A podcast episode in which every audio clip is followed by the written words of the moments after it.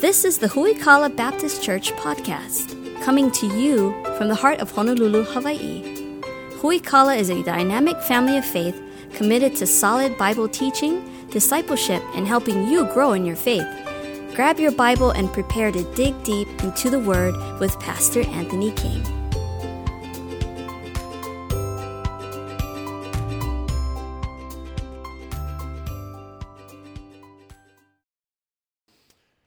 Your Bibles, turn to the book of James tonight. Uh, I will tell you that tonight's message is more teachy than preachy, uh, in the fact that we got a lot of good information.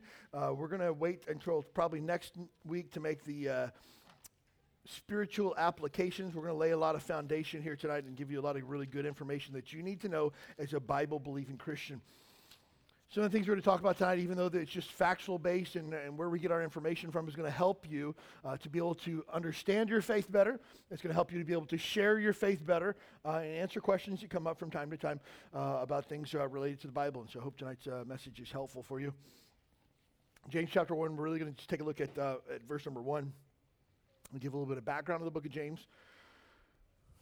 You might not know this, but uh, uh, when we started Huikala Baptist Church, we had a, a, sermon series that we started called uh, Clean Slate, where we basically talked about God's forgiveness and how God gives fresh starts and how we as a church were starting fresh and things like that. And then on Sunday nights, we talked about uh, what made us Baptists and we talked through uh, what it means to be a Bible believing Christian and the things that are imperative for us as we're Bible believing Christians. As we got to the end of that, I thought to myself, I want to go through a book of the Bible on Sunday nights and kind of uh, teach through a book of the Bible verse by verse. And so I, I, didn't really know what to do. And, and to be frank, frank with you, I didn't know if our church was going to make it or not because it was really honestly, I'm not trying to be funny or anything like that. It was literally week to week for those first few months. And so I thought to myself, I don't want to start a book and not be able to finish it because that would be embarrassing. Uh, so if our church uh, only has a, a few months uh, of, of life to it, let's go with something really short. So we preached through, no lie, our very first book we ever preached through, the book of Philemon, uh, because there's one chapter. Uh, and so um, I, I, made the mistake in my very first time ever preaching through a book, the book of Philemon. I set up and gave the introduction to the book, what we know about the book, who wrote the book, why they wrote the book, and uh, the theme of the book, and things like that. I, I did that along with the very first few verses, and it was a really long night for that night. And so I don't want to do that again. And so uh, but our uh, good, fun historical fact about who we call the first book of the Bible that we went through verse by verse was the book of Philemon, uh, and it was good too. I'll tell you uh, back in the day. And so, uh, and then after that, I think we tackled the book, of First Corinthians, and then went through Second Corinthians. We've gone through First John as well on Sunday nights, and so here we find ourselves in the book of James. I'm so fired up about the book of James because there's so much to unpack. Um, it's a it's a short book. If you've never read the book of James, your homework this week is to read the book of James. Actually your homework for everybody this week is read the book of James. It'll really only take you about 15 minutes or so, uh, but it will be time well invested and time well spent. Uh, and I would always recommend when you read the Bible, read the Bible with a pen, read the Bible with a highlighter, uh, and make note of things that jump off to you uh, off the page. Uh, because the, the Word of God is a book that's alive, it's living, and it speaks to us every single time we open it. So, James chapter 1, starting in verse number one, again, to understand a book of the Bible, we need to understand who wrote it, why they wrote it, who they wrote it to, the major theme of the book, the time frame it was written in, uh, things along those lines. We'll cover all that uh, tonight. James chapter 1, verse number 1 James, a servant of God and the Lord Jesus Christ, to the 12 tribes which are scattered abroad, greeting. When we talk about the author of the book, we're obviously going to say that the author of the book is James. He tells us that in uh, verse number 1. Really simple, really straightforward. But then the question comes James who? Uh, we find two major Jameses that we find in the book of Acts. Uh, we find uh, the, throughout the Gospels, we find Peter, James, and John. Uh, James and John were brothers, uh, the sons of Zebedee, they were. And so they were both fishermen that were called to be apostles. Uh, if, you, if you gave Jesus an inner circle, Peter, James, and John would have been Jesus' kind of closest three guys of all the apostles that he had, some of the first ones that he actually called to follow after him. So that's one contender for James, the brother of John. The other contender for the James that we find here as the author of the book of James is the half brother of Jesus Christ. Now, we find James, the half brother of Jesus Christ, was one of the original uh, pastors of the church at Jerusalem, and we find him uh, greatly involved in the things that are going on in the church uh, in the book of Acts. And so we would ascribe the book of James to James, the half brother of Jesus Christ. Reason behind that is uh, John, I'm sorry, James, the brother of John, uh, actually uh, has his life taken in Acts chapter number 12. And so uh, the James that we see that continues on in the church in Acts uh, chapter 15, Acts chapter 21, uh, is not James, the brother of John. It's James, the half brother of Jesus Christ, who functioned as a pastor there. And so we would ascribe the book of James, obviously to James, but James, the half brother of Jesus Christ. Now, some people have questioned this because James, when he outlines who he is in James chapter chapter 1, verse number 1, says, James, a servant of God and of the Lord Jesus Christ. He doesn't say James, the half brother of Jesus Christ, or James, who happened to uh, share a room with Jesus when he was growing up, or anything like that. And so some people have questioned the fact that is this James, the half brother of Jesus, because he doesn't mention that anywhere. Uh, but if you uh, read throughout the Bible and you read throughout the New Testament, you find even Paul himself uh, counted knowing Jesus Christ in a spiritual sense uh, greater than actually knowing him in person. Uh, Peter actually had heard uh, the voice of God come from heaven, and Peter actually said, Hey, uh, we have a more sure word of prophecy, more than hearing the, the voice of God. We have the word of God in, in its place. And so I think James, the half brother of Christ, rather than calling attention to his relationship with Jesus Christ uh, in a familial sense or in a family sense, really calls attention to his, his relationship with Jesus Christ as servant. And so we don't have any doubt whatsoever that, in this case here, that uh, James is the half brother of Jesus Christ. Now, James was not originally a, a, believer in Christ. We find in John chapter number 7 uh, that James himself had actually rejected Christ as Messiah, uh, and his own members of his own household did not believe him and did not follow after him. And so, uh, this obviously is going to be a little bit different as we get into the book of Acts when we see that James is greatly involved in the church at Jerusalem and is in a position of uh, pastoral authority uh, in the church at Jerusalem there as well. So, when we talk about uh, the author of James, of, is going to be James, the half brother of Jesus Christ. Now we take a look at the audience. Who is this book written to and why is that important? You always need to know who they're writing to and why they're writing to them. For example, uh, we take the book of First Corinthians was written to the church at Corinth. What was the purpose of writing to the church at Corinth? Well, it was a church that Paul had started. It was a church that he had pastored. And it was a church who had fallen into a lot of egregious moral sin. And so Paul was writing to correct false teaching that was taking place, uh, or a lot of sin that was taking place in the church. You take a look at the book of Galatians was written to not the church at Galatia, but the church as of Galatia. It was a region that Paul wrote to. The primary reason for Paul writing to them was the fact that there was false teaching uh, that dealt with Judaism and the Judaizers telling people that if you follow Jesus, you also have to follow the Old Testament law. And so Paul wrote to correct that. So it's always important to understand the reasoning behind the letter, who the audience is, and so that, that's really important. I would highly encourage you at this point, if you don't have a good study Bible, to buy one, uh, because a study Bible makes things a lot easier as you go through Scripture and find out uh, who wrote it, the time frame they wrote it, and things along those lines. Uh, I highly recommend my favorite study Bible in all the world is the Life Application Study Bible, uh, because basically the top half of the Bible is the Bible, the bottom half is what does that mean for you and I on a daily basis? What is the actual practical life application of the Word of God. And so I'd encourage you to do that. Any good study Bible worth its salt is going to have some uh, introductory pages before every chapter of the Bible that talk about who the author is, who they wrote it to, a brief outline of the, the scriptures and things like that. If you don't have a study Bible, get one. Uh, I think we have some life application study Bibles on the shelf back there. Uh, if not, we have some in the, the foyer as well. Uh, my second favorite study Bible will be the Ryrie Study Bible. Uh, it has some really good information and good footnotes and things like that very first study Bible that Angela and I ever got was the Open Bible. We have some copies of that just because it's inexpensive. Uh, and so while a life application study Bible might cost you $55 or so, uh, the Open Bible is going to run about $35 or so. Uh, but uh, it's an investment in your spiritual well being. So get a good study Bible for sure. Uh, I remember uh, Angela and I bought uh, study Bibles for one another as gifts when we first started walking with Jesus.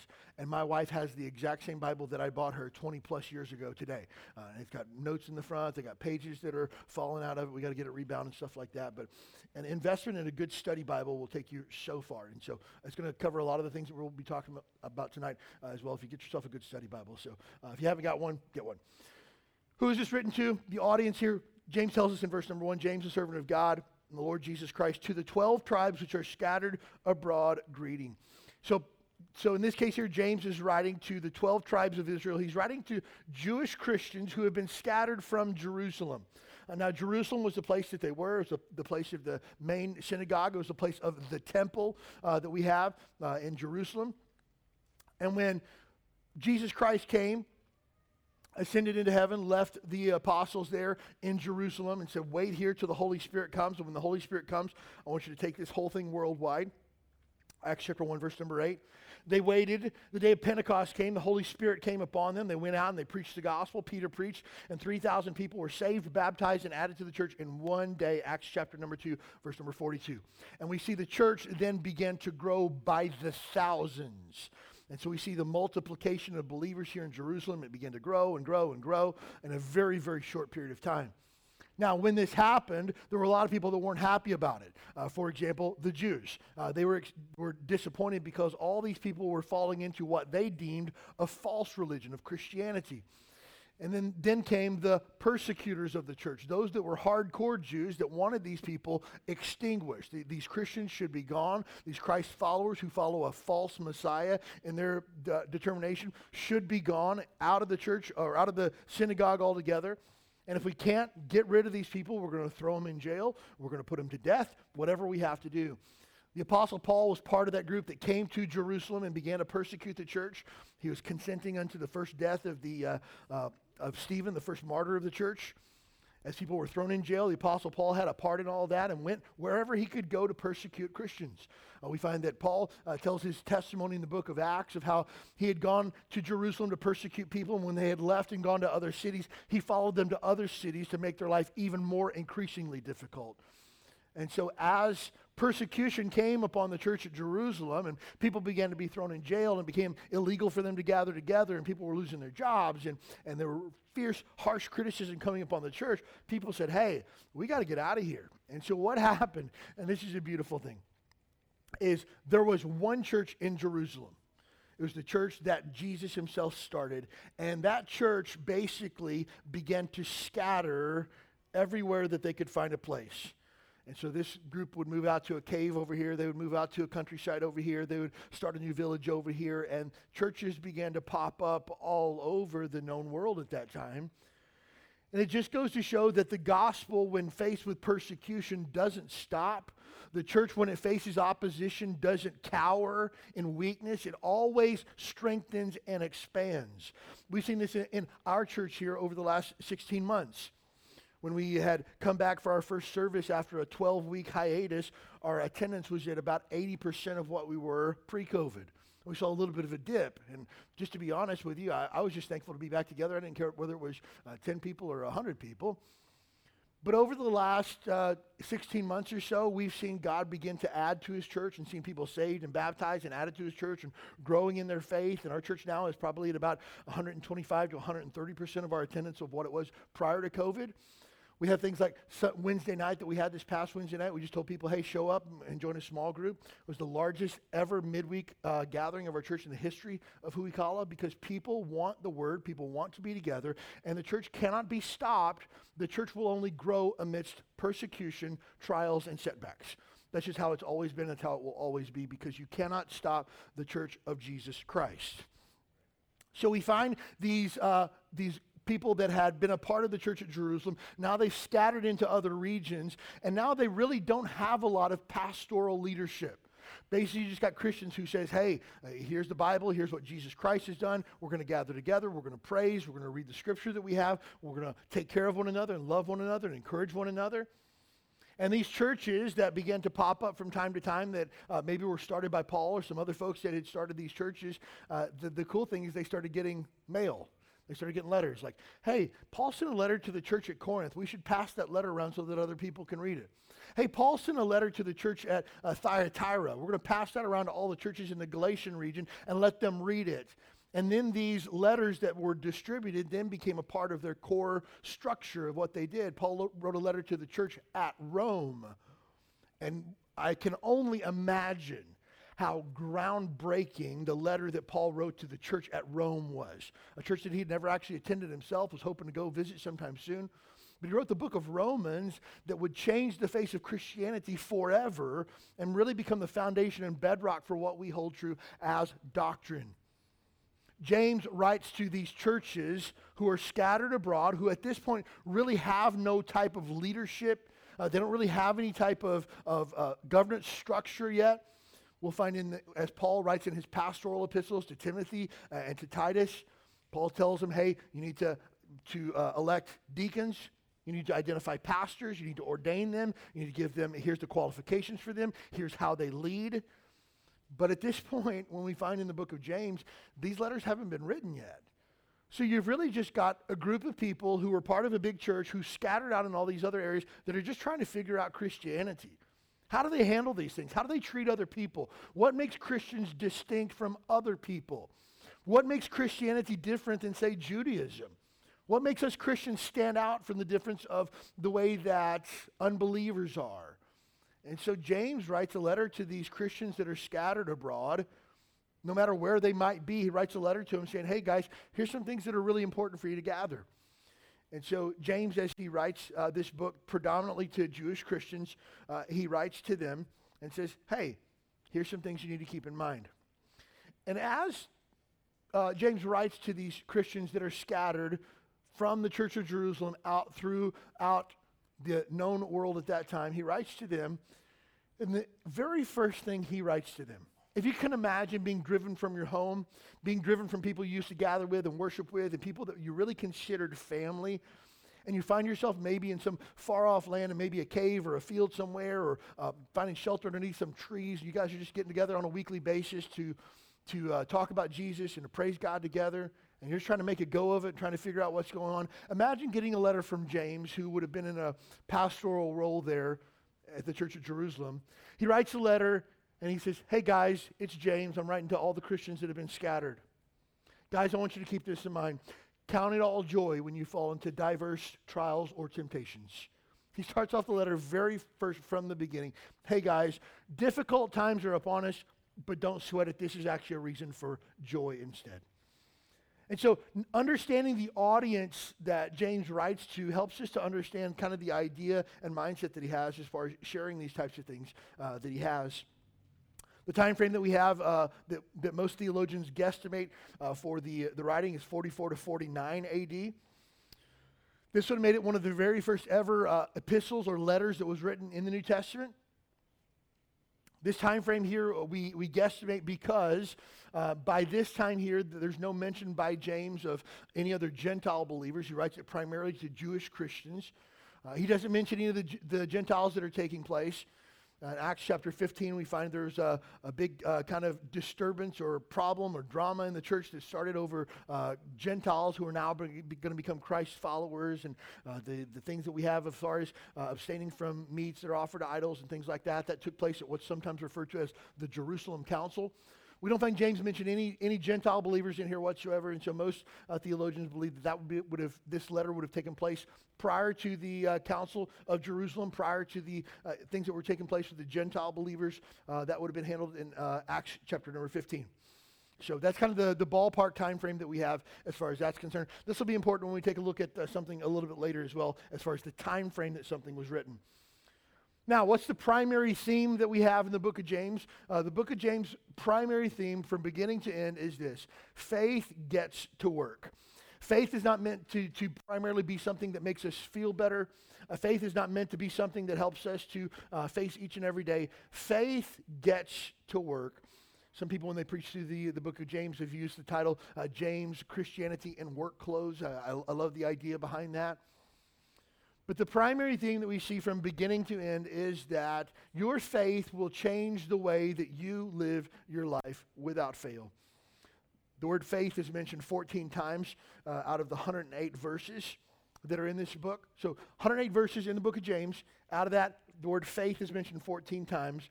But get this, there are 59 commands in those 108 verses. In other words, faith important, yes. But here's 60, almost 60 things that you need to do with your faith.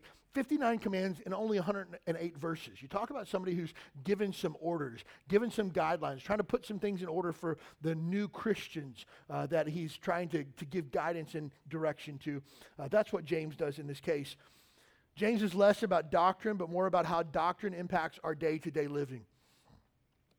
This is why it's so important for you and I to be gun barrel straight, 100% accurate when it comes to all matters of doctrine.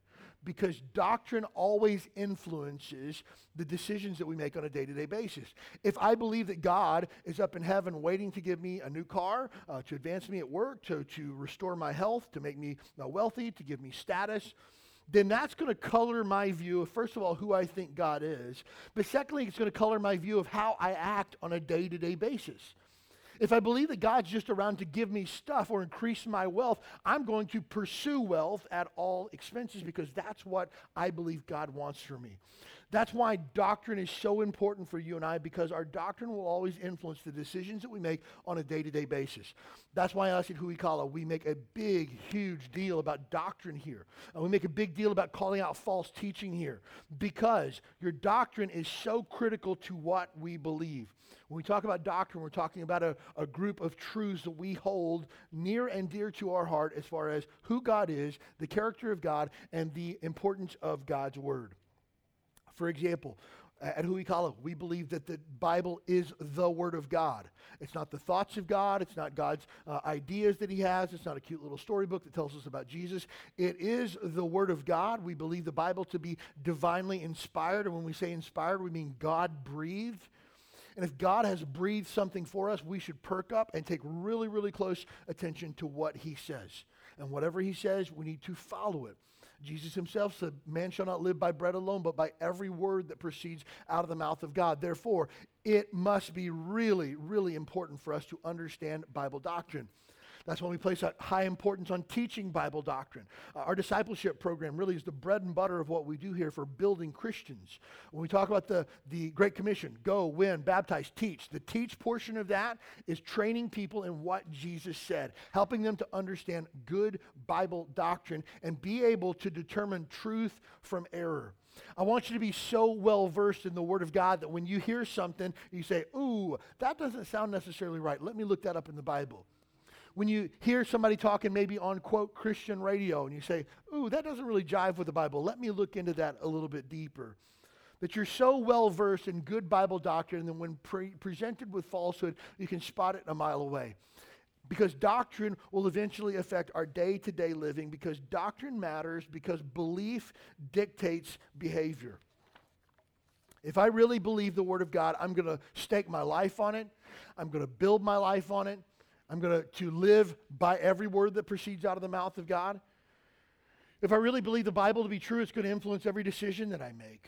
For our single adults, if you believe the Bible to be true, you're not going to date an unsaved person. The Bible says, be not unequally yoked together with unbelievers. It's just a non starter. Someone's not a Christian, it's a no brainer. They're not a potential mate for me. Done. The Bible says we should flee fornication, avoid youthful lust. Flee youthful lust, the Bible says. So again, if you're in a dating relationship, I'm not going to be around anything that would cause me to lust. Uh, Paul says it's good for a man not to touch a woman. Hey, I'm going to keep my hands to myself until the day that I'm joined together in marriage. I'm going to walk in purity and holiness and righteousness because the Bible is my guide.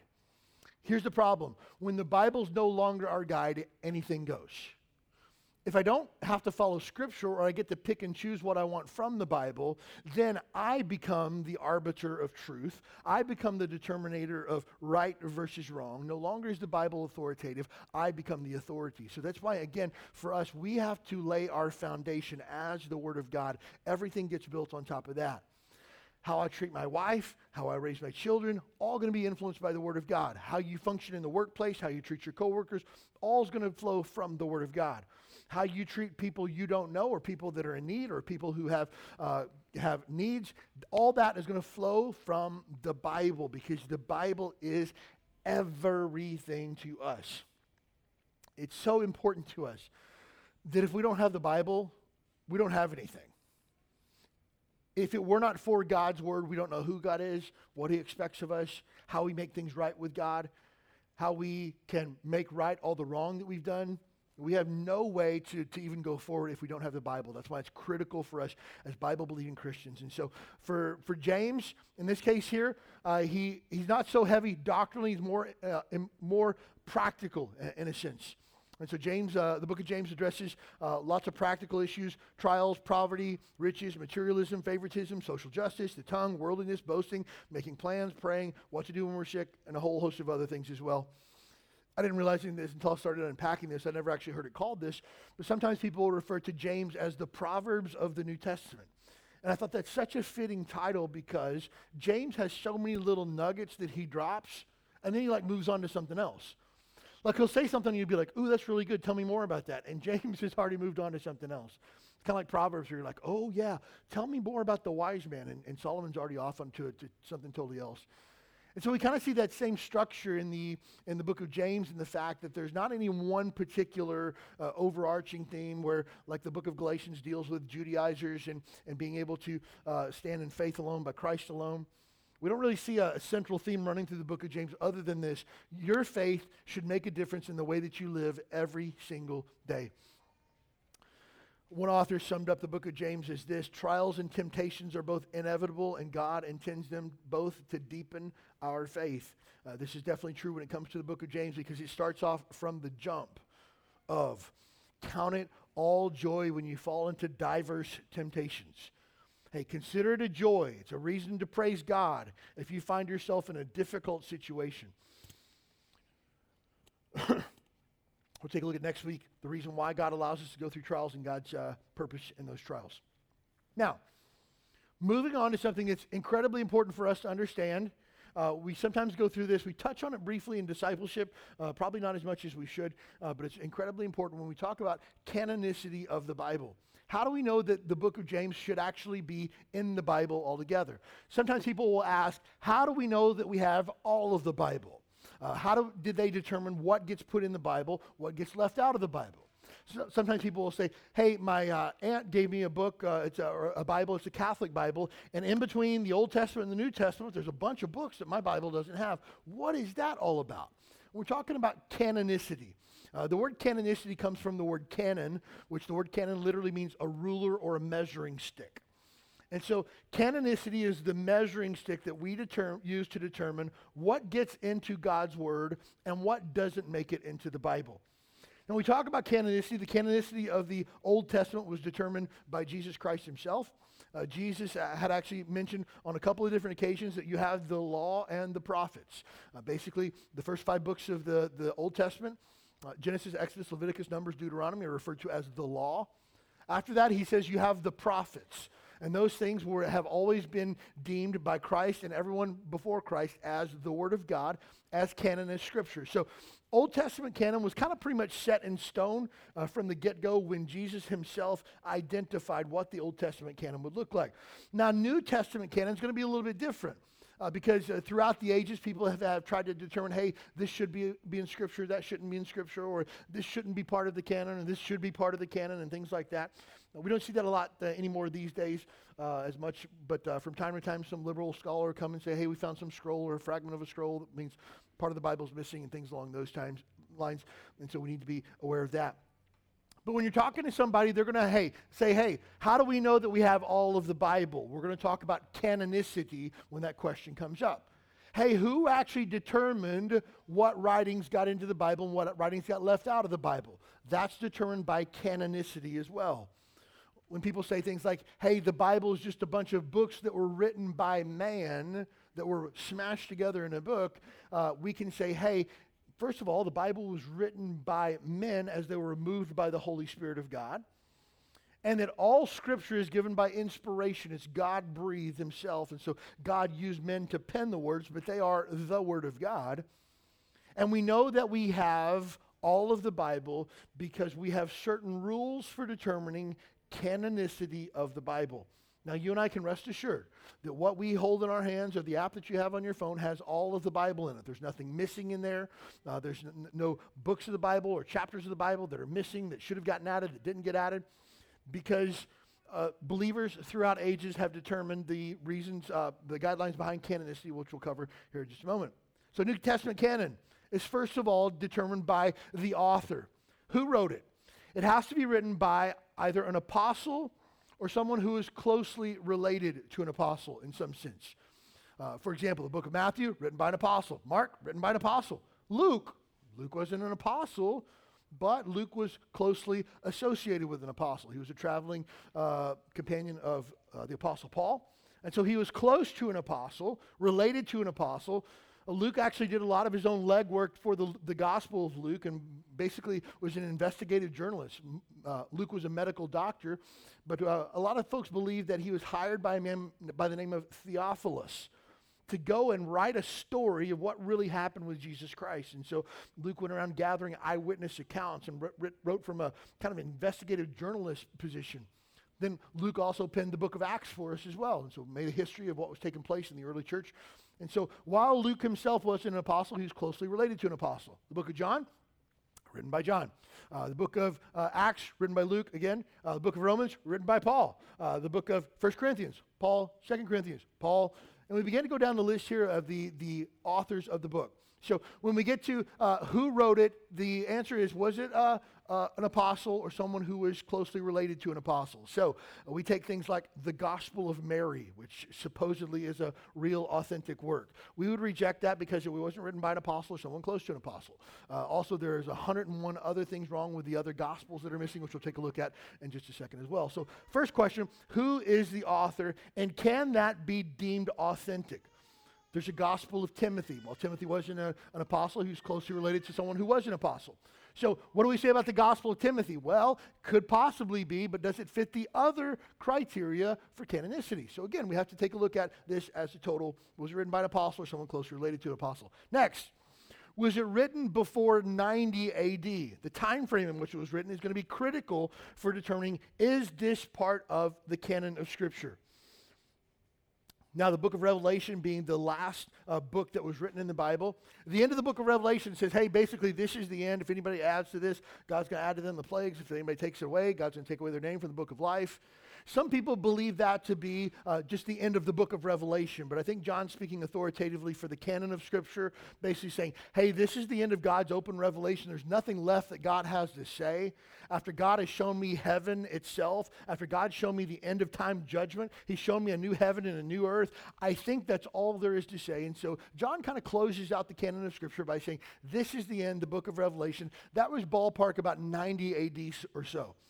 So if we find some scripture that was written or some supposed scripture that was written in say 120 AD or 150 AD or 200 AD, we're automatically going to reject that based on the time frame in which it was written. Next, is this letter written in harmony with the rest of biblical doctrine? Does this jive with what the rest of the Bible says? Now, some people would argue that this makes the Bible uh, kind of a, a a collection of cherry picked books that says exactly what we want it to say. And I can understand that criticism, but here's what we also understand about who God is God never contradicts himself, ever. And so if God speaks authoritatively here, he's not going to say something co- contradictory authoritatively over here. One of those just isn't correct. And so we use, again, the idea behind canonicity and the rules of canonicity to determine which gets put in and which gets left out. For example, some of the books in the Apocrypha talk about baptism for the dead. That doesn't jive with anywhere else in Scripture, doesn't even jive with the idea of baptism, it doesn't jive with the idea of salvation or heaven or hell or judgment or anything like that. So we look at that and we say, that doesn't even go with the rest of the Bible. That doesn't fit. Man, it gets rejected based on the grounds of not only doctrinal content, but the other problems that were associated with it as well. So, does it jive with the rest of the Bible as far as doctrinal, biblical harmony as well? Here's the other one that's really super duper important. It has it been preserved to this day? God made a promise in his word that he would preserve his word unto all generations and that Jesus himself said that not a jot or a tittle would pass away until everything had been fulfilled. And so God promised, one of the great promises of God in his word is that he would preserve his word to all generations. That means nothing will ever be lost in the Bible. If it's lost, it wasn't supposed to be in the Bible. Simple as that.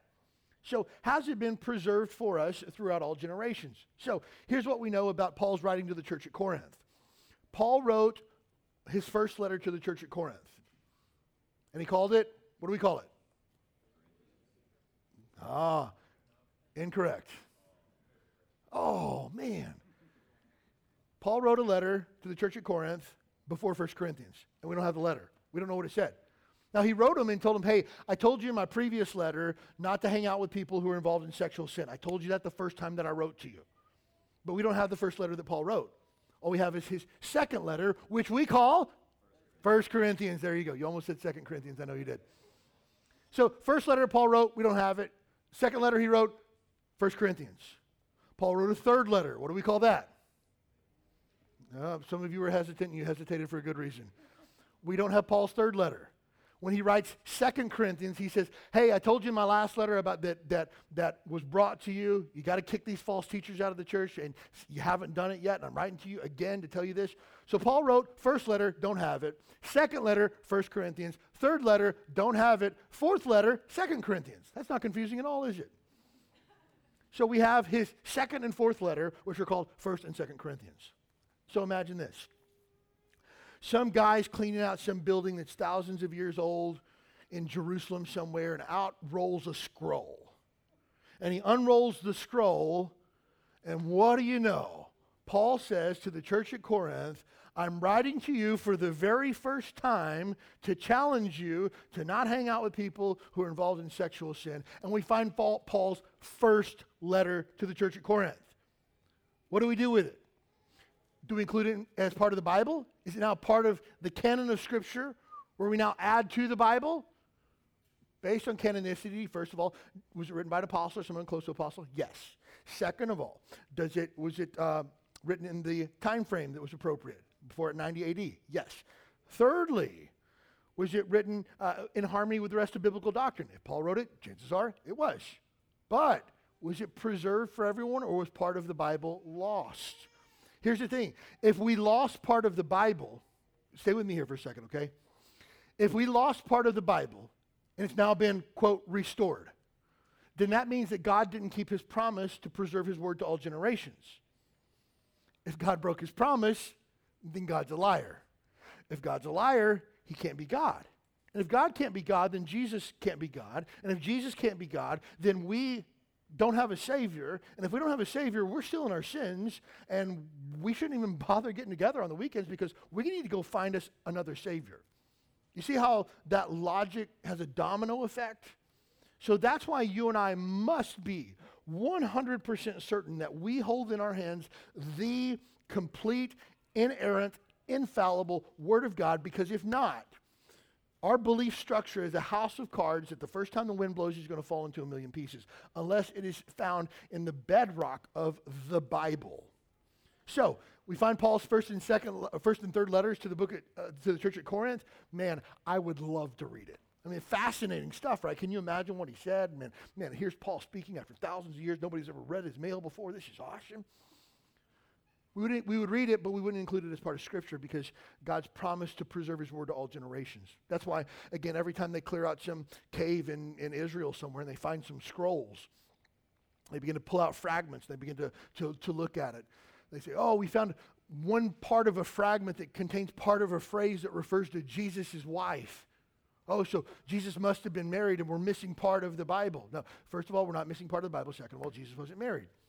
And again, these things are based on a, a, a, tiny fraction of a manuscript, not even a whole sentence, just a couple of words that are found that are be considered ancient literature. So again, for us, we know we have the Bible. Any additional scrolls that we might find would just be interesting to read. Things like the Dead Sea Scrolls only uh, verify the fact that we actually have the, the Bible uh, as was intended for us to have. So again, really important. Those are the ideas for canonicity, written by an apostle or someone close to an apostle, written before 90 AD written in harmony with the rest of the biblical doctrine, and preserved to this day. So, there are certain ancient writings that we would consider rejected from canon.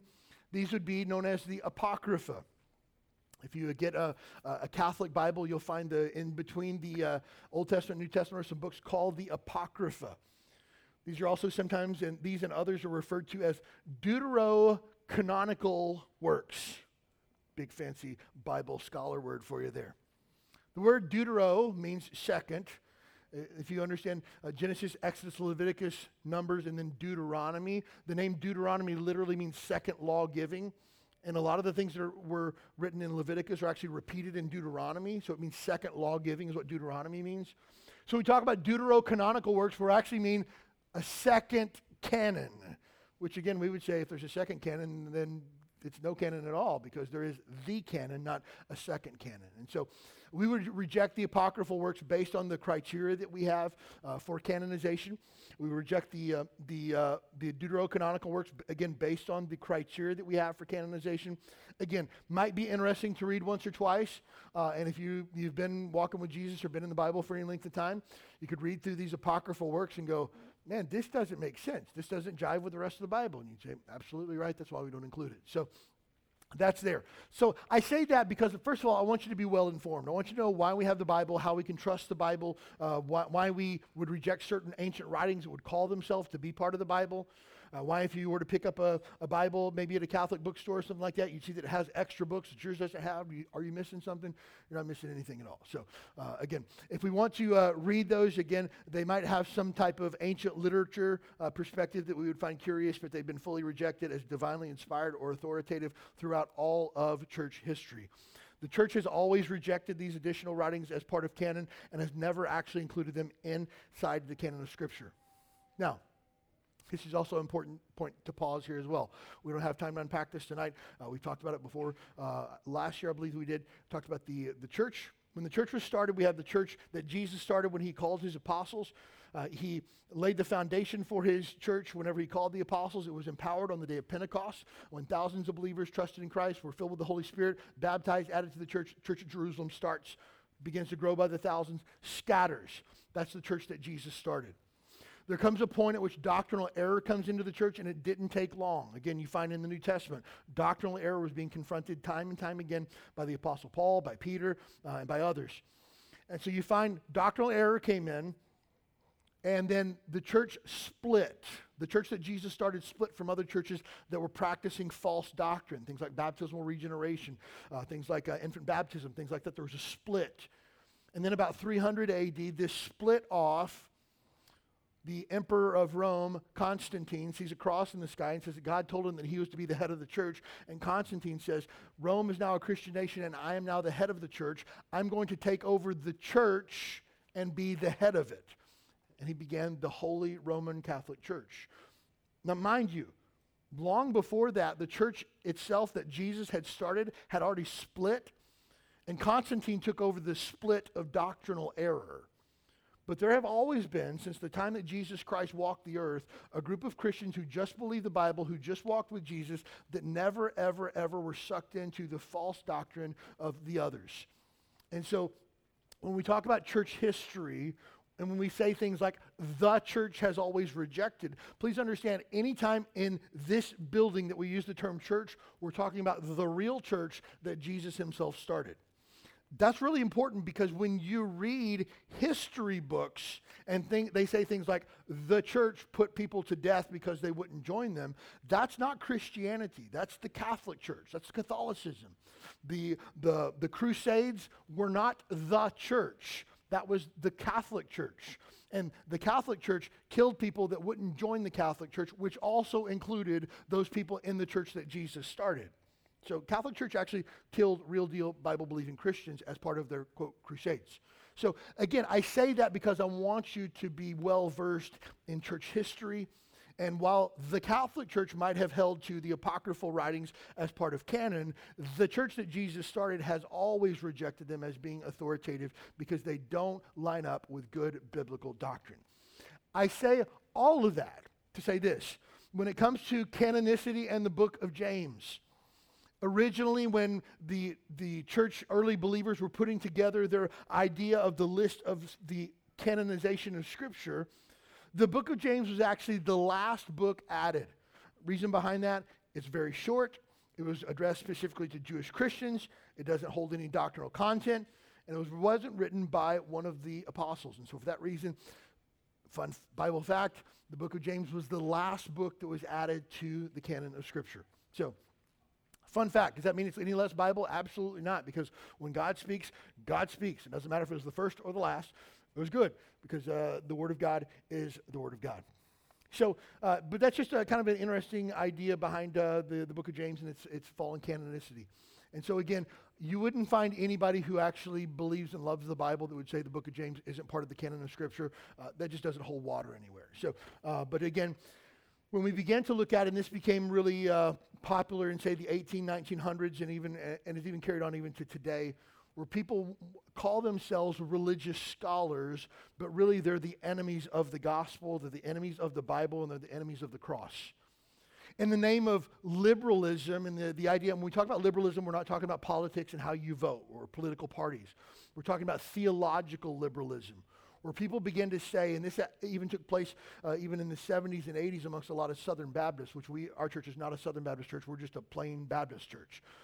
But amongst the Southern Baptist theological seminaries arose in the 70s and 80s a questioning of Scripture. Is Scripture really authoritative? Does it really have the final word? Is it really without error? Or are there some things that we could say that probably was just scribe's error, or that probably couldn't be ascribed to Christ, or this portion of Scripture probably didn't mean what we thought it to mean? And, and liberal theologians have tried to rewrite Scripture.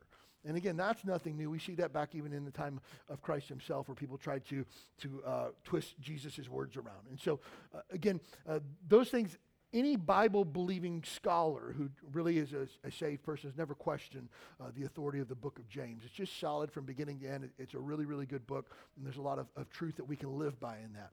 And so it's a really uh, more heavily practical book as opposed to a doctrinal book. So uh, that's canonization in the book of James. So that's your overview of James in a nutshell. Great introduction. Let's jump into the message. I'm kidding. I'm not going to do that to you. Uh, again, I made that mistake once. I'm not going to make it again. That's just the, the introduction. So, a couple of things I want you to take away. You might look, be scratching your head going like, what do I really do with that? First of all, your homework, read the book of James this week. Second of all, we need to praise God that we have a copy of his word that we can read. That's a reason to just praise God tonight. Uh, in the, the Dark Ages, again, when you read history books and it says things like the church, it's not talking about the church that Jesus started, it's talking about Catholicism. The Catholic Church would actually have a copy of the Bible in Latin where no one could read it, and it would actually be chained to the pulpit so that nobody could actually take it outside of the church and read it for themselves. And so men like uh, William Tyndale said this shouldn't be. Everybody should be able to read the Word of God in their own language, and he gave his life to translating the Bible into English. We talked about this morning how William Tyndale was put to death because he translated the Bible into English. And so we look at that and we say, men and women have given their life for God's word so that you and I can have it and read it and hold it. A lot of the folks that were put to death by uh, the Catholic Church were put to death because they refused to give up their copy of the Bible. They had a copy of Scripture and they tried to take it from them and they wouldn't. So they, they drowned them in a river, they pushed them off a cliff, they put them to death because they refused to give up on God's word. So I say that because I don't want our church or our people to ever be flippant towards the Bible as far as like, ah, it's just a book, it's just good stuff, it's some good stories, it's some words to live by. Uh, men and women have given their life for the Word of God, and you and I should hold it near and dear. That being said, I want you to read through the book of James this week and figure out like, like what you feel to be important in the book of James? What's something that jumps out to you? Again, because uh, the, the Bible is a living book. And uh, again, I would encourage you to read the book of James with a, a pen and a highlighter and jot some thoughts down because we're going to go through it. And it's going to, I'm just going to tell you ahead of time, it's going to take us a minute because we won't even get all the way through verse number two next week because I've already got next week's message written. It's good. Uh, and I don't want to leave anything uh, to, to left in, in, the passage of Scripture. So we're going to spend some time in the book of James uh, because it's definitely good.